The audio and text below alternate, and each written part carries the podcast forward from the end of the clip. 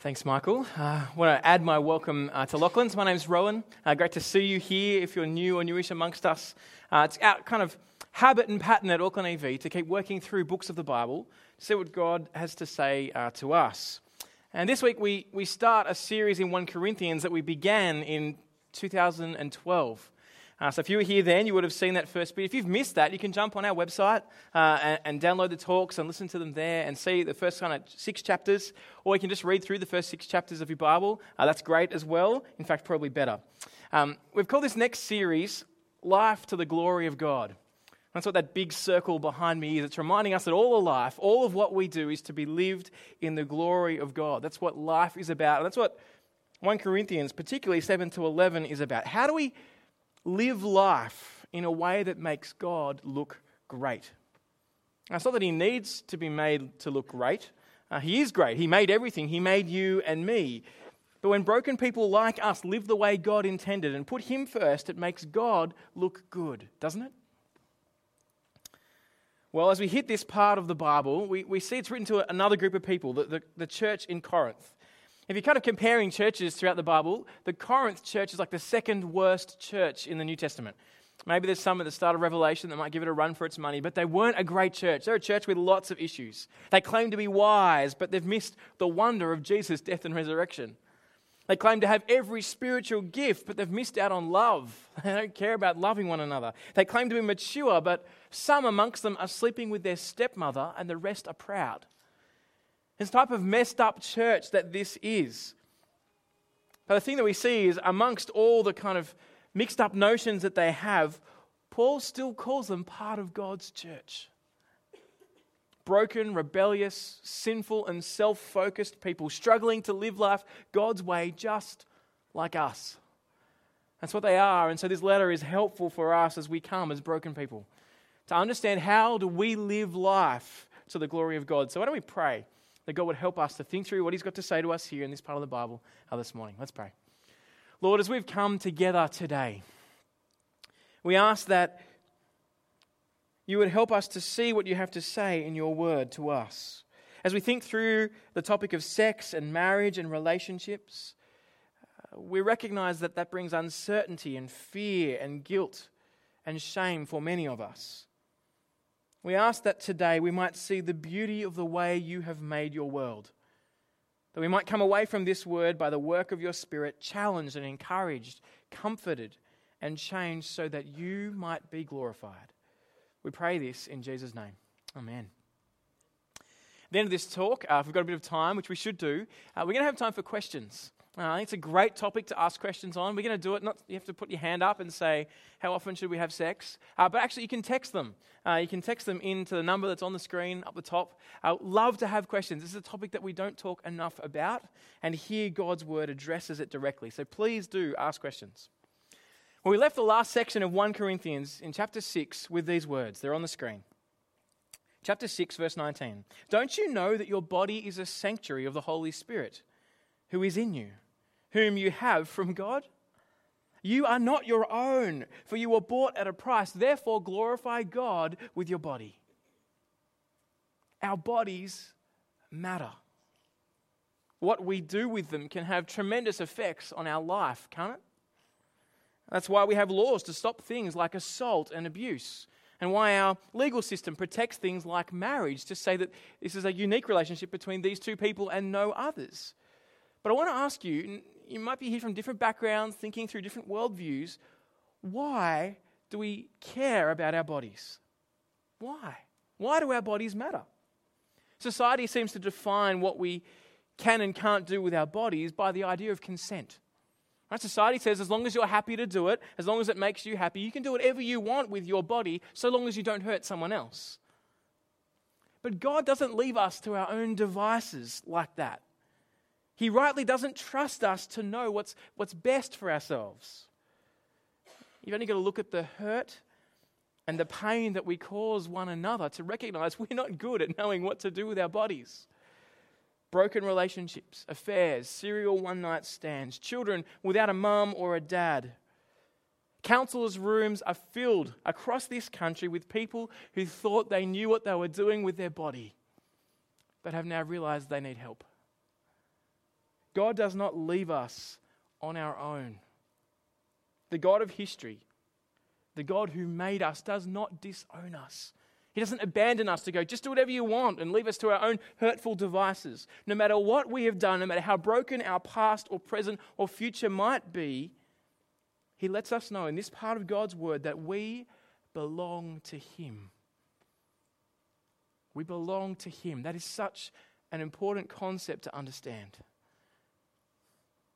Our bodies are not our own.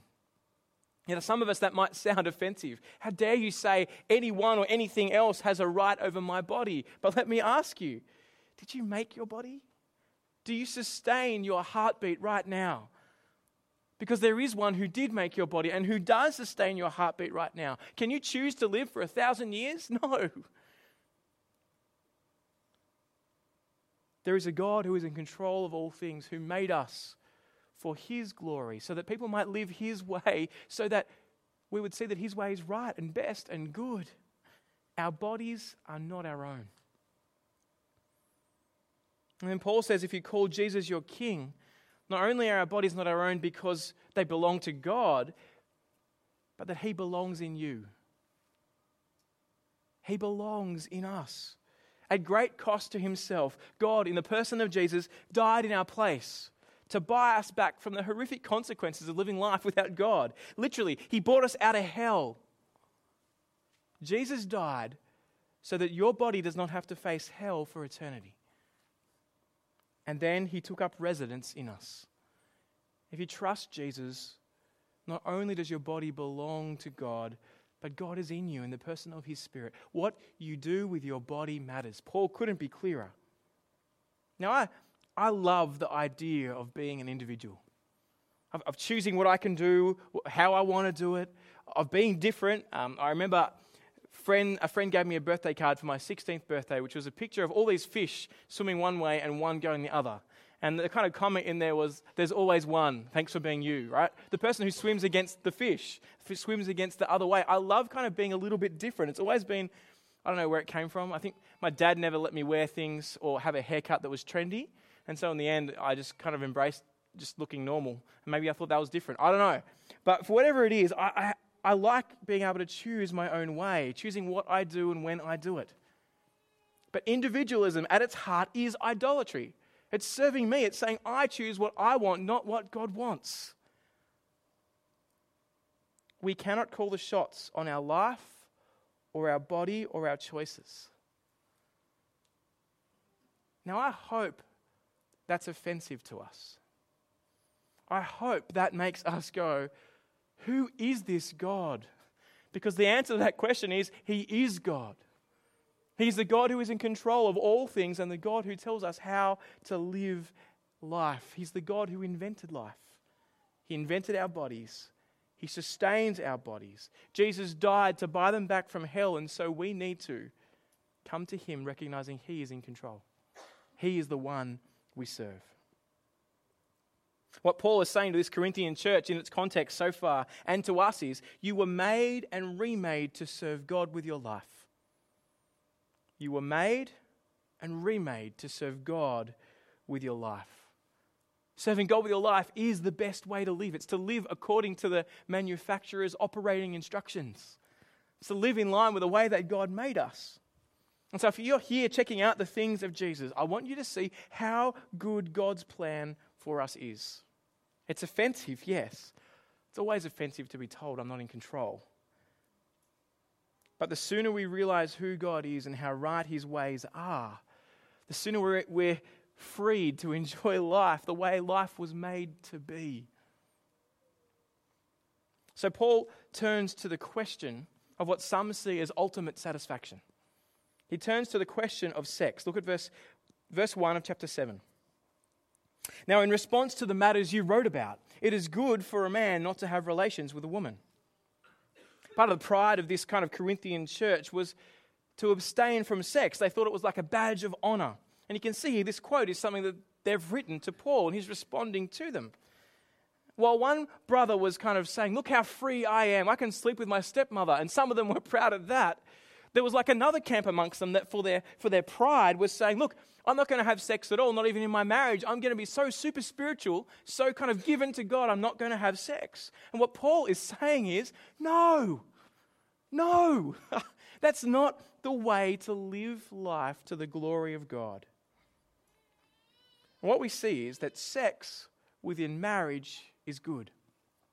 Now, much of what I have to say uh, this morning from this part of 1 Corinthians is uh, about marriage.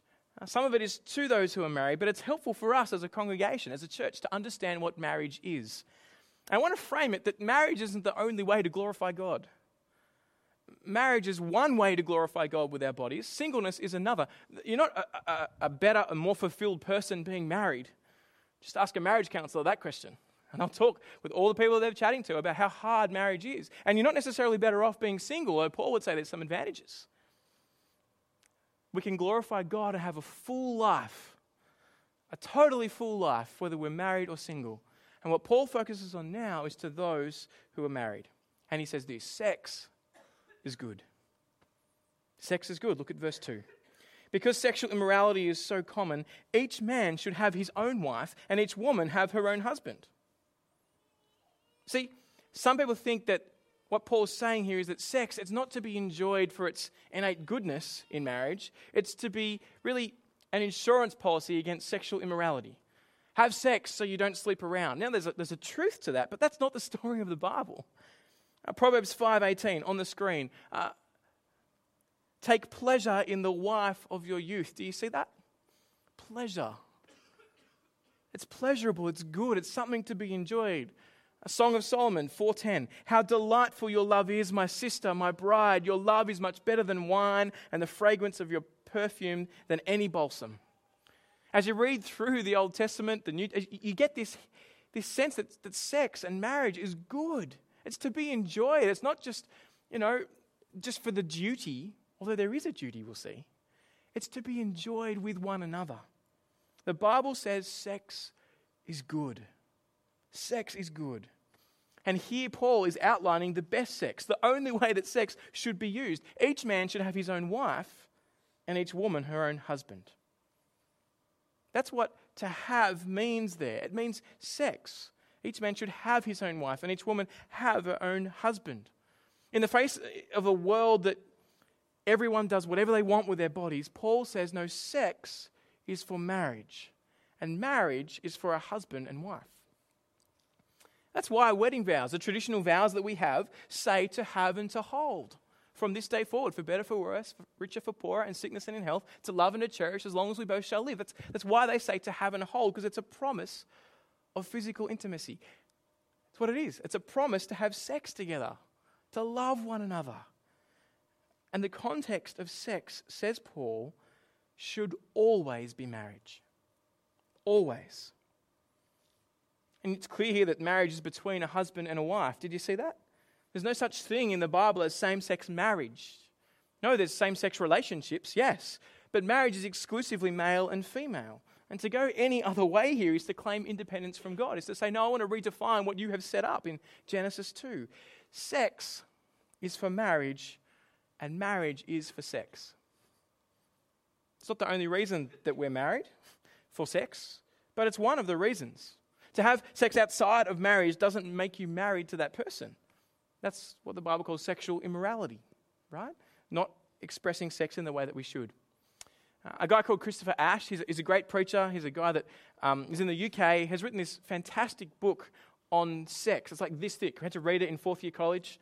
Um, it's 360 something pages um, of what sex is. And he titles the book Marriage, Sex in the Service of God as he looks at the Bible and kind of goes through what the Bible is saying, he's got two chapters on methodology. He's kind of it's deep study in what the Bible is saying about marriage. He says, marriage is sex in the service of God. Let me read you his definition. It's on the screen.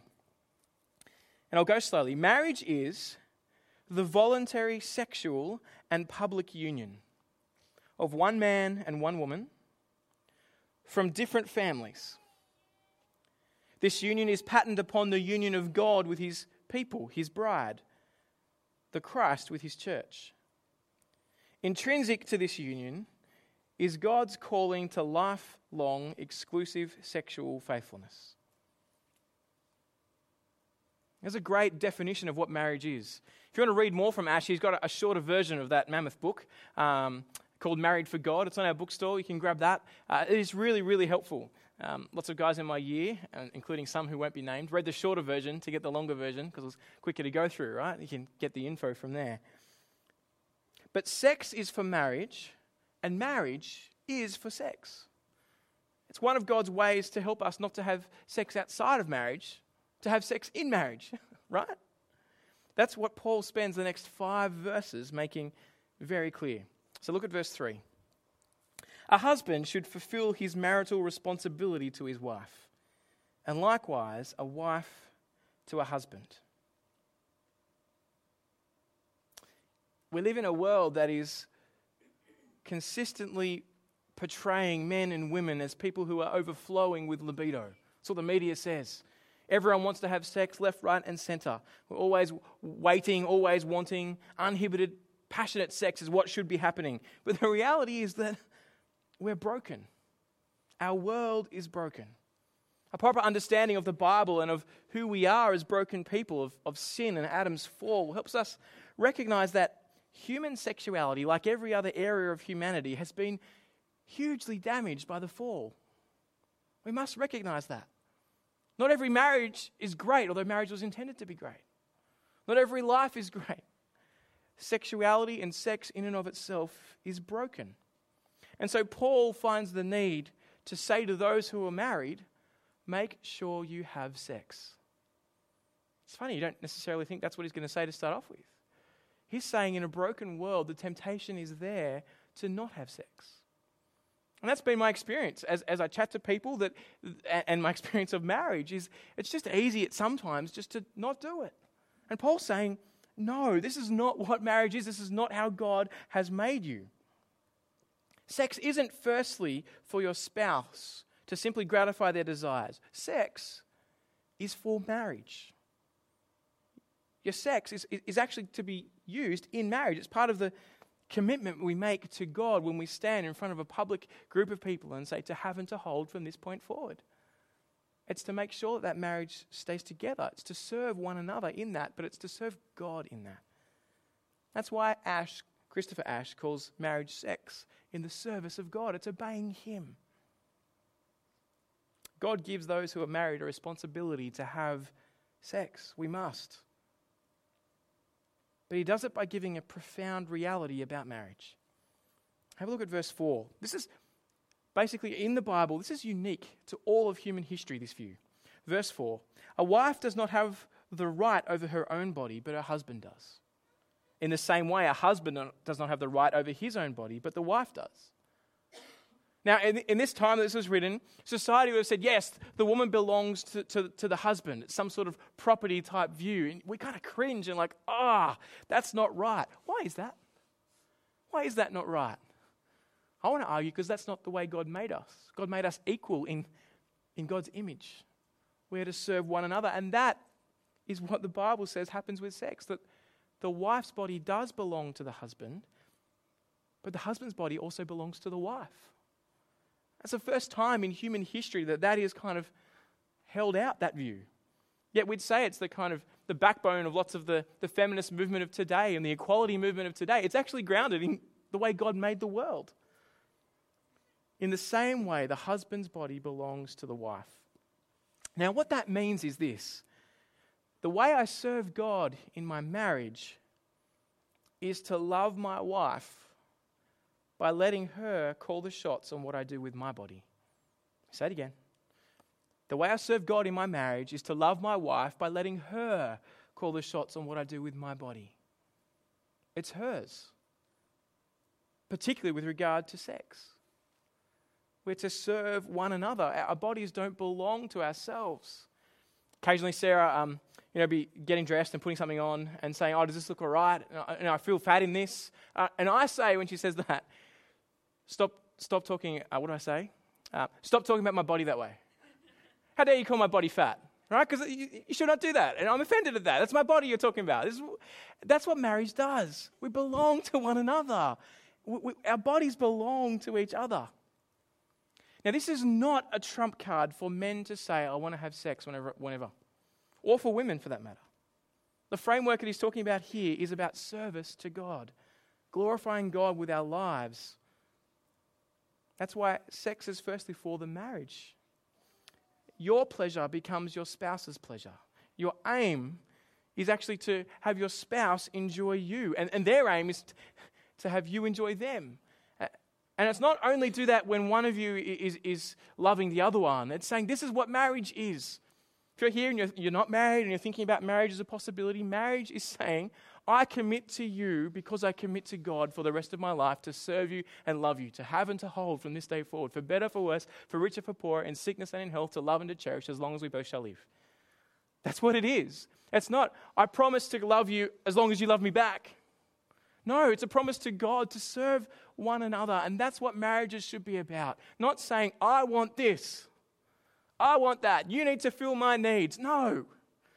When I find myself thinking that way, which is often, I need to stop and repent and say, No, my role as I serve my God is to have my wife enjoy me, to serve my wife as I serve my God. Under Him, of course, in the ways that God has said, but that is my role. It does not matter what happens the other way. My role is to serve them no matter what. Your pleasure becomes your spouse's pleasure, and vice versa. Notice Paul never says anywhere, Husbands, make your wife fulfill her marital duty. See that? Nowhere does he say, Wife, make your husband fulfill your marital duty. The command is never to the spouse to make their spouse do what they want, it's always to serve. Don't hear the Bible here giving us any position to say, You owe me. It doesn't. Marriage is about serving God by serving the others first, of your own accord. The role of a husband is to think through how he might love his wife, and the role of the wife is to think through how she might love her husband. We're consistently trying to please God by pleasing our spouses in ways that He has set up, no matter how much they pleasure us. I want to say, sex is not to be used as a bargaining chip. I think sometimes you can fall into that pattern. Unless you give me sex, I'll look at porn or I'll have an affair, so you've got to give me sex. No, that's not what it's about. Don't do that. Repent of that. If that's been you, go home and apologize tonight. Or the other way around, I'll only give you sex if you clean the house, put your clothes away, make dinners for a month, and buy me flowers once a week. No, that, that, no, that is just as wrong. Just as wrong. We are given to serve one another. Our bodies belong to one another. And Paul says sex in marriage should be regular. There's lots about sex. I don't know how many times I've said that word already, but there's lots, right? I'm feeling like, whoa. But hey, it's here. Sex in marriage should be regular. It's how God designed marriage. Look at verse 5. Do not deprive one another sexually, except when you agree for a time to devote yourselves to prayer. Then come together again. Otherwise, Satan may tempt you because of a lack of self control. Because our bodies belong to one another, Paul is saying we should have sex. That, that should be the norm. It's not like, oh, you know, once every year or two years. It's saying this should be normal. And in fact, the only exception that he gives to that is to saying, well, you could abstain from having sex to pray for a while, but then make sure you're regularly coming back together. It's funny, uh, the worldview at the time, there's these Jewish writings about what regular sex meant. And it's quite funny because it kind of starts that um, it says if, if, someone is around the home all the time, it should be daily. Uh, if someone has like a, a, job that requires them to go away occasionally, it should be every second day. Uh, if someone is an, is an ass driver, I kid you not, like a, uh, a donkey driver, uh, weekly, camel driver monthly, and then it's got a, a, a sailor um, every six months. So it seems like the common area in the world's expectation at this point, if that's to be taken as what was kind of norm at that point, what regular kind of meant, according to this kind of Jewish rabbi at the time, it's saying daily or every second day. Now, I'm not saying we should do that, and I'll talk about that in a second. But here, Paul is saying the only concession to regular sex is prayer. Man, so many marriages in our world are so prayerful, aren't they? Right? We, we, that, that must be the only reason we're stopping, right? That we spend time in prayer. No. What he's saying here is not that this is the only way. I think if it's for one another, you need to be caring for one another. Having that, that chance to say, Oh, I don't really feel up to it tonight. Can I do it another night? That's fine. That's loving one another. And, and the spouse going, Not a problem. I'm here to serve you. And the other spouse going, I really want to serve you, but I'm just not up to it tonight. So you end up having these arguments. No, not now. No, not now.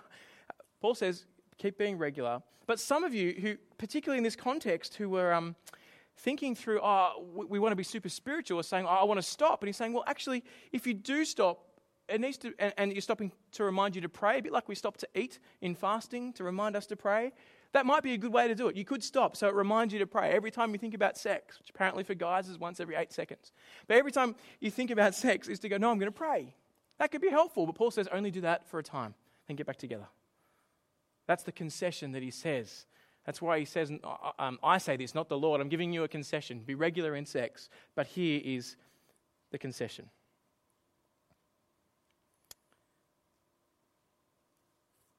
Now, I want to say there's a whole host of reasons why sex not, might not be working well. And I want to set an expectation for those who are newly married or thinking about getting married. Lots of times we think that, oh, yeah, I'll get married and it'll be brilliant. But actually, it takes practice. Like anything takes practice. So, one of the things to say is don't have high expectations in your first year of marriage. Uh, sex does get better, but just it's going to be hard. Secondly, we do have physical conditions. There's, there's realities that people struggle. Sex hurts for some people. And so you do want to go and, and talk to a GP. Go and see someone who can help you work through this to get it sorted. Don't just go, oh, it hurts, I'm going to leave it. This is something that we need to work through. And guys, particularly because this, this, is generally our push, don't push your wife's, wife to say, quick, go do this, like you're championing some great, I don't know, conquest. Love your wife, care for her, help her to work through these things. Um, thirdly, it might just mean you need to work on intimacy. Sex comes out of intimacy. We need to get emotional before we get physical. Um, guys, I want to say this foreplay isn't saying, Are you awake? Like, that's not it. We actually, you know, hey, no, we actually need to be loving our wives and, and, and loving them in a way that they like to be loved. So, why don't you ask your wife, How do you like to be loved? How can I help you to feel like I'm loving you? Actually, have that discussion. Um, someone once told us, and it's really helpful uh, sex starts before breakfast. In other words, it takes a whole day to think through loving your spouse, and we should be doing that anyway, but thinking through how we can care for them. But I want to read to you just to get the insight. Um, now, some of you might be sitting here thinking, I can't really imagine that couples, um, that couples aren't having sex. For those that aren't married, like, of course you would be. That's, that's normal. I want to say, no, it's not. That's why Paul spends this much time encouraging people to have sex who are married. I want to say that I want to give you a, a window inside what really is a sexless marriage. Um, there's a woman by the name of Bettina Arndt. She's got 150 uh, couples to keep a sex journal to study the emotions and feelings behind sex. And in her book, she includes an expert, sorry, an excerpt from a man who's in his 50s, who hasn't had sex since his 19-year-old son was conceived. So married, still in that marriage, 19 years, no sex. And then as a result of that, got to this point and walked out on his wife. But this is what he says. Try sleeping next to your wife night after night, not being able to touch her. Try watching her shower and dress and undress and not being able to have her. Try taking her out for a dinner and then the theater and then stay in a five star hotel and, and not a thing. Try ballroom dancing for two years and not be romantically aroused. Watch her walk out into a room dressed so elegantly, wearing something that reveals her just perfectly, and keep your cool about it. Try standing next to her and smell not only her perfume, but the very essence of her. Try being Mr. Handyman, Mr. Gardener, Mr. Clean Up the House, Mr. Cook, and Mr. Anything else to love her and keep her happy and contented. God only knows I tried to love her, care for her. I tried to understand her and appreciate her. I never had an affair. I never went to brothels or any or even bought a dirty magazine. I've been trustworthy, loyal, and honest, always putting her care and safety first. She's been my focus, my life. Marriage is made for sex and sex for marriage. If you are married, make sure that you are committing to one another, you are serving one another. Let me be very clear we need to. Now, it's not right that he walked out on marriage because he promised to have him to hold from this day forward for better, for worse, for richer, for poorer, in sickness and in health. Our love for our spouse should never depend on their love for us, but our love for God. But I read that to help you see the importance of sex inside the world of a sexless marriage. It's not right that your spouse should make you beg like a dog for sex. It's just not right. Now, before Paul finishes this section, he makes it clear that marriage is for life. And again, I want to say you can live a full orbed life, just like Jesus did, and not be married. Uh, we'll talk through that next week as we focus on singleness uh, for the whole talk and what Paul says about that. But here, Paul is describing particularly the essence of marriage. And he's saying that marriage is for life. Look at verse 10. I command the married, not I, but the Lord, a wife is not to leave her husband. But if she does leave, she must remain unmarried or be reconciled to her husband. And a husband is not to leave his wife. Marriage is for life. So Paul's saying divorce is not really here, it's not even mentioned at all. There's the idea of separation for a time that always allows the possibility of reconciliation. Paul has no exceptions here. Marriage is for life. Now, in Matthew 5, Jesus does talk about sex outside of marriage being the only exception. But Paul doesn't feel that he needs to say this here at this point. What he's hammering home is marriage is for life. We need to get the gravity of this for, for all people to recognize. Someone else's marriage is for life. I can't break in. My marriage is for life. I can't break out. I'm to serve God, and God says that it's actually the best for you. Now, I've seen situations where couples had to separate because of abuse or anger. There was no adultery, but they separated, and both Christian people working through their issues.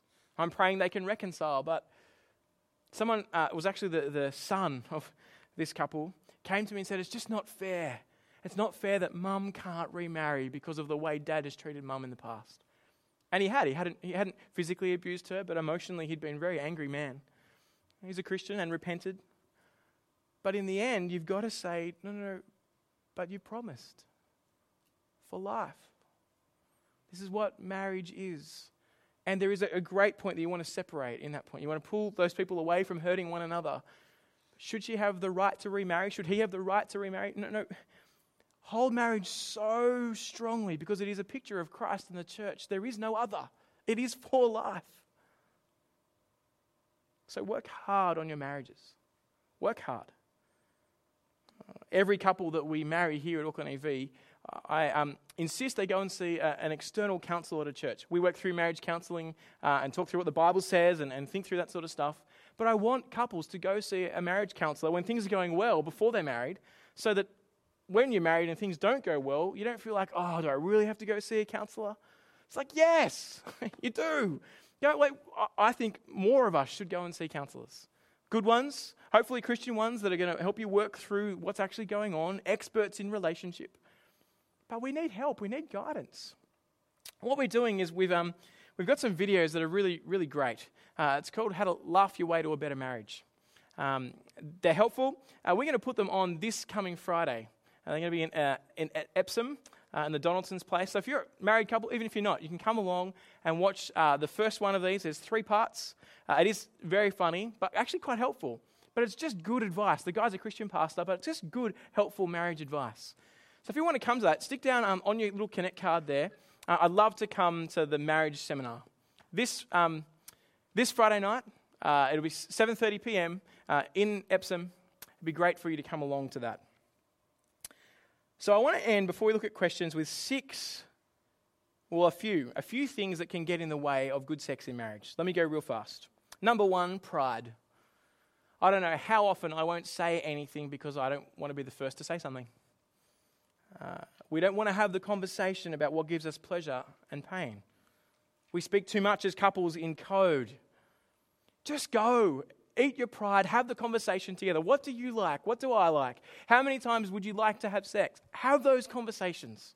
If you haven't had them, go and have them tonight so that you might be able to serve God and live life to His glory in this area.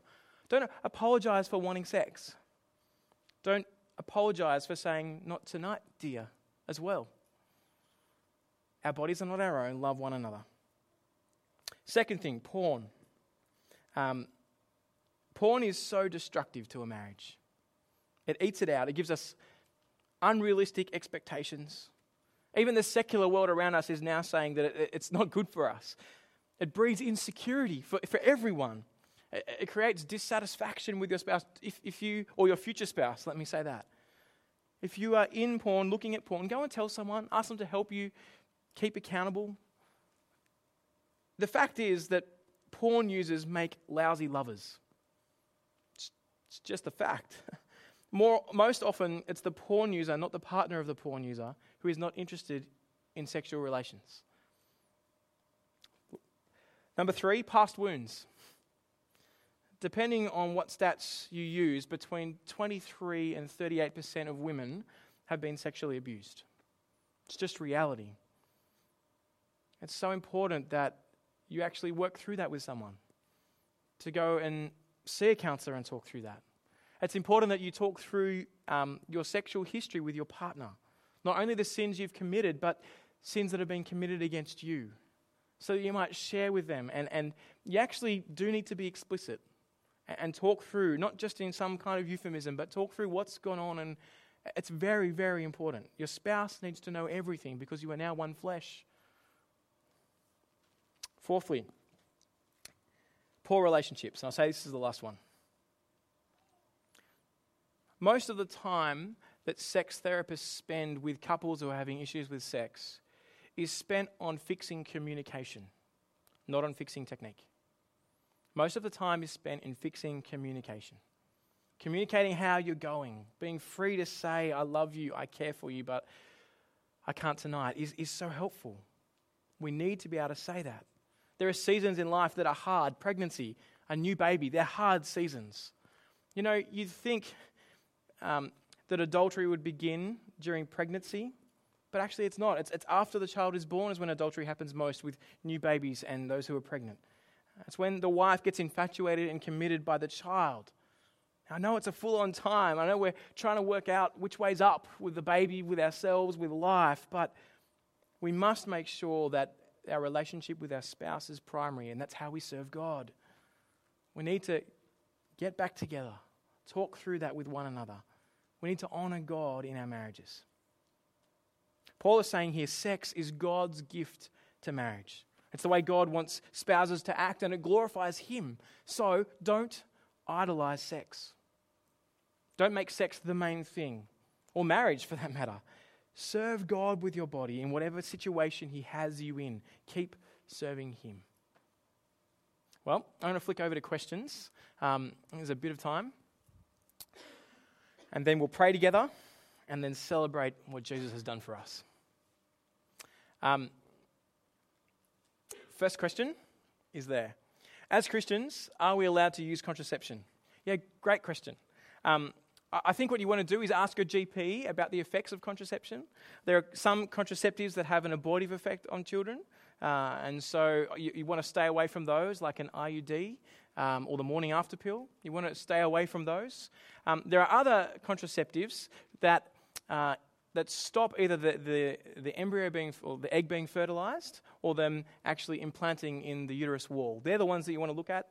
Um, so I encourage you to, to look uh, and talk to your GP about the effects on those. But yes, I'd say contraception is, is wise and good. Second question. Um, Jesus gave only one grounds for divorce. If a spouse commits adultery, is the innocent party free to remarry? Yeah, I think because of what Jesus said, yes. Um, adultery so distorts and changes uh, that commitment to one another and what has happened uh, that the marriage is over at that point, um, and that they are free to marry at that point. That'll be my, my quick take on that. Um, next question um, How can unmarried people help married people to serve God in marriage? Yeah, I, I think um, lots of different ways. By praying with them, asking them how their purity is going, uh, by hanging out with them. Uh, so by you know, saying, hey, can we, can we spend time together? To actually asking questions. What, what's helpful, what's not in life? Uh, it actually is really helpful as a married person to chat to people who are single and for to hear the struggles that single people are having and for single people to hear the struggles that married people are having. Obviously, not all the details, but to recognize, oh, that's right, the grass isn't always greener on the other side. That actually life is hard serving God in everything because I'm a broken person living in a broken world. I think that is really healthy. It helps me not to idolize singleness and helps the single person not to idolize marriage, but serve our God. And that's great. So we want to be together. We want to not be like, oh, they're married. I must stay away from the married people. We, will have two halves of church, you know, the singles and the married. Not at all. We're, we're, brother and sister in Christ. We want to be serving together, and we can be encouraged and, and encourage one another in that way. Um, next question um, Is masturbation sexual immorality? Great question. Um, I think the question is what's going on in your head. I think that's the key question. Um, I think within marriage, masturbation can be something that's used well that the other party is happy with. Uh, people generally go to the part of the Bible where, um, I can't remember his name, spills his semen on the ground and that's seen as wrong. And the problem is he won't actually do his duty as the kinsman redeemer to who he should and, and actually give this woman uh, children. It's nothing to do with masturbation at all. Um, but I want to ask what's going on in your head? If you are picturing someone who is not your wife, then that's sexual immorality, isn't it? we're actually thinking through what we're doing with someone else. Um, so I think what you want to be doing there is saying it's unhelpful. It's unhelpful for marriage generally. Uh, there might be circumstances where it is helpful, uh, but I want to say no, it's not a sin. Uh, last question, I think. Yeah. Uh, if we're to serve our spouses in serving God, how do we ensure they don't become our idol? That's a great question. I think it's just like all of life. We need to keep fixing our eyes on who Jesus is. That's what life lived to the glory of God is about. That's what Paul says at the start of 1 Corinthians. We preach Christ and Him crucified. Life is about serving Jesus. And as I see Jesus and who He is and what He's done for me and what He's freed me from and that He's died in my place and He's forgiven me, then I have a great hope in Him. So it's, it's not by going, I need to focus more on my spouse. It's I need to focus more on Jesus and make sure I love my spouse because of Him. It's continually bringing things back, not to love for the sake of love or even for the sake of their loveliness, but to love for the sake of what God has done. And I think the second thing in that is you want to have friends around you that you can ask, Do you think I'm idolizing my spouse? Um, now, often, yeah, that, that could be the case. I, I think it's more often than not idolizing something your spouse gives you a feeling, uh, a feeling of, of, of, companionship, a feeling of friendship, a feeling of pleasure. That's what we idolize. Uh, and I want to ask are you actually idolizing them? But you need to think through, you may be, and you need to be serving God in all of that.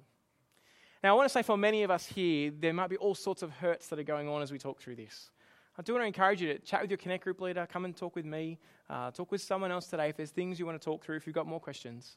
Um, sex is an area that goes to the core of who we are. Uh, and, and misusing sex does affect our lives. It is sin, just like every other sin, but it does affect who we are. And so we need to come and remember what Jesus has done for us that He died in our place, that He has forgiven us no matter what we have done, that our debt is paid for, that because of Jesus, if we trust in Him, God looks at us and sees us washed white with snow because of his blood shed for us. So, why don't I pray? And then we're going to sing together and celebrate the Lord's Supper together and remind one another of the great hope and freedom we have in Jesus. Let's pray. Lord God, as we've just spent time now in thinking through your word and how relationships should be played out, particularly marriage, we ask that you would help us to not idolize marriage, nor sex, nor singleness.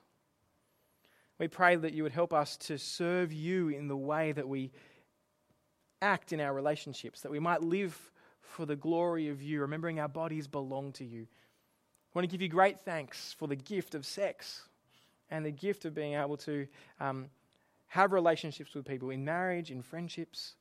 And we pray then that all that we do, we might honor you. Lord, for those that are feeling guilt or shame or hurt we ask you would help us all to keep coming back to your Son, where sin is forgiven, where hope is offered, and where a life that is eternally right is portrayed.